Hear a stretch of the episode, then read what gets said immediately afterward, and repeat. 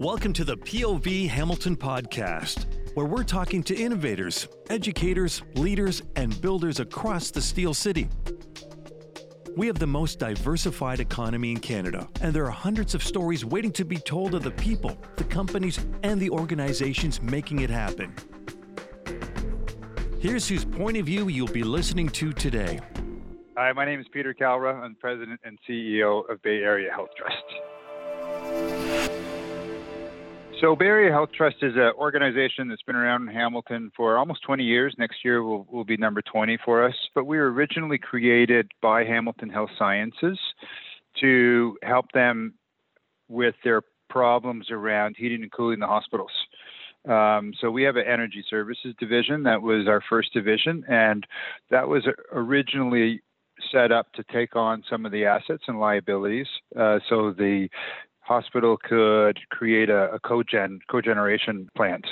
Uh, we also got into uh, records management. So again, as Hamilton Health Sciences evolved and they took on uh, different hospitals and, and amalgamated into one, their records management was a grouping of lots of little hospitals. And so um, they formed a, uh, outsourced group that could take all the paper that's generated in the healthcare environment and and throw it into one organization called Bay Area Records. So we scan all the paper that goes into Hamilton Health Sciences. Some amazing 20 million pieces of paper each year. Um, it really feeds into the electronic medical records. So that was the the original history of Bay Area Health Trust. It was all about supporting Hamilton Health Sciences. So we are a, a for-profit organization.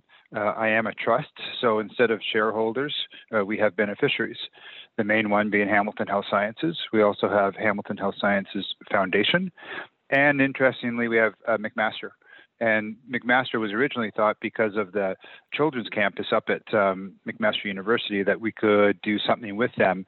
And really, McMaster has come back into play in the last couple of years. So, in the last couple of years, we've really evolved into more of a services orient- orientation company and also more into investments. So, we've evolved through the years, but always the main purpose of Bay Area Health Trust is to generate profit, generate money that we can then send back into the public healthcare system through Hamilton Health Sciences. So early in the pandemic, we got involved with uh, N95 reprocessing. What that means is really the sanitization of N95 masks. If you take yourself back to almost just over a year ago, um, what was dominating the news was that there was a shortage of N95 masks. And at that time, we weren't really sure what this COVID 19 uh, was in terms of transmission. And so we knew that the healthcare workers and other uh, workers, uh, essential workers, needed masks, and there was a shortage. We looked at that opportunity and said, you know, we can do a lot of this, and we can actually help uh, healthcare institutions. Uh, we could help businesses um, maintain their supply of masks.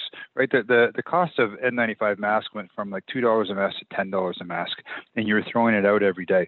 What would be the huge benefit to, to be able to to reuse that mask, a sterilized mask, up to 10 times. Like that's huge. So that's where we we thought it, that's going to be something, and it capitalized on our on our ability to work in a what we call a, a good manufacturing, a GMP environment. So, um, highly regulated. It's really common in the healthcare industry. You have all sorts of standard operating procedures. You measure everything, you document everything. And that's what was required to roll out this business.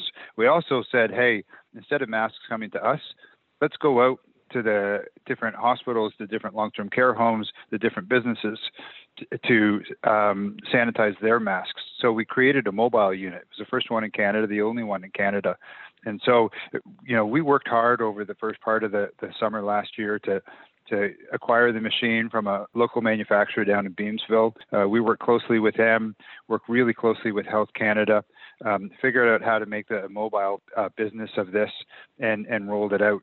And so that's you know that that really set up some some really uh, some interesting stuff throughout the year. Um, it it proved that we could be entrepreneurial um, and it also capitalized on, on our ability to preserve cash. We worked really hard at preserving cash um, going into the pandemic as we saw some some kind of wrinkles in the in the environment. And then as we went through the year, we have an investment fund. Uh, we had monies available, and when we started to have conversations with uh, the Research Institute at St. Joe's, they were rolling out a product um, which can be called a, a, viral transport media, VTM, or it's the it's the tube that the swab goes into after you've had a COVID uh, test at the assessment center. That tube has liquid. Well, the folks over at uh, St. Joe's uh, and also at McMaster knew coming into the early stage of the pandemic is that that was one of the items that was going to be in short supply. So they created their own version of this uh, this fluid, applied for a patent, and then quickly realized that they weren't in the position to commercialize it. So through some introductions and through our kind of continued work of just networking throughout the, the town, they came to us and said, hey, can you help us out? And so we acquired the worldwide rights uh, for that product and then quickly got a supply chain in, in place, uh, signed an agreement with the province of Ontario, and uh, we have public health labs throughout uh, Ontario using this product. So it's a real success story of of what goes on at McMaster and St. Joe's. It's a real success story of of how Bay Area Health Trust can commercialize intellectual property that's coming out of our, our, our great research institutes, and it's helping uh, the citizens of Ontario with a made on made in Ontario solution. So that was, you know, how many wins is that in, in a row? So really, that type of success was was based on some of our our early learning around our N95 reprocessing, our what we called our SteriRite. And although it, in the end it may not have been financially successful, it was massively successful in terms of evolving our internal culture uh, to show that we could be nimble, uh, we could be agile, and we can be incredibly entrepreneurial. So other successes that, that we've had are, you know, the, the classic overnight success that's taken us 15 years. Um, Bay Area Research Logistics is uh, again an, another organization that, that's under the umbrella of, of, the trust. Actually, came out from one of the research institutes in town, Population Health Research Institute (PHRI), where they have fabulous studies running throughout the world. But what they found was that they needed expertise in sending the study medications from here out across the world.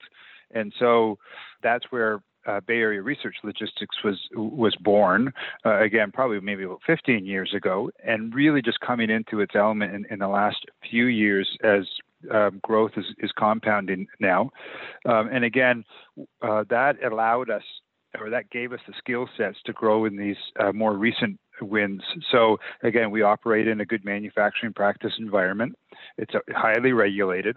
Uh, we excel at distribution at the logistics end of it, and so you know we ship to over 40 countries. You know we had this massive cooler uh, go down to Australia with study medications in it, and we track the temperature all the way through. Like it's just the amount of technology that that's in um, this high-end specialized distribution is is fabulous, and we're right in the middle of that. So so that's really given us the the the ability to have expertise in this good manufacturing practice, gives expertise in uh, logistics, and it gives us expertise in healthcare.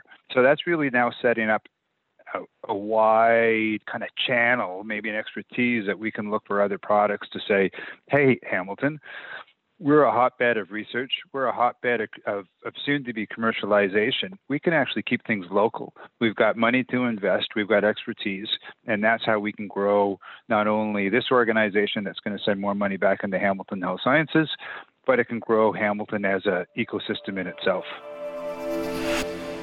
We, we get asked, yeah, so, you know, what's so good in Hamilton? I kind of like to really shorten and say, well, we're not Toronto. So, end of sentence um, but some people like a longer answer. Um, I think we've got a real intersection of what's required to be successful. It's like the town and gown uh, concept, right? So we are lucky to have uh, a leading university in our area. We are incredibly lucky that it's got one of the strongest uh, medical schools. We've got a really educated workforce. We've got research coming out of McMaster. We've got the medical school there. Um, and so we've got great trained physicians that are leading some of this research. Um, we've got a college that's strong into the, the trades and, and understanding medical commercialization. And so that's just a really solid environment. Mix that in with, with two leading hospitals, St. Joe's and, and Hamilton Health Sciences. That's a pretty good environment. So, you know, what we need more is, is money and investment. We need more areas for companies to quote lands as, as they go into the kind of the post commercialization. The key in, in Hamilton is it's a small area. It's really easy to know the people you need to know, and people are really open and open to, to working together. Uh, I think in years to come, McMaster Innovation Park will become that foundational piece that's going to keep us all together. You know, again, we have a town, we have a gown, and now we're going to have uh, the leading life sciences park in Canada. And so, why is people going to come? Why are people going to come here? Because we're starting from a base already. It's the the the ability to to really pick up the phone and and, talk to, to anyone uh, around the, the, the community, either to, to help us find something new or to, to, bounce the question off of. So as we get more involved in investments um, and and getting our investment fund uh, into the market, uh, we've got a thousand and one questions about different little companies coming through, and uh, you know whether it's Synapse and, and their monthly get-togethers or um, you know, there's an executive committee at Synapse, which is, you know, kind of the quote, quote, who's who of life sciences.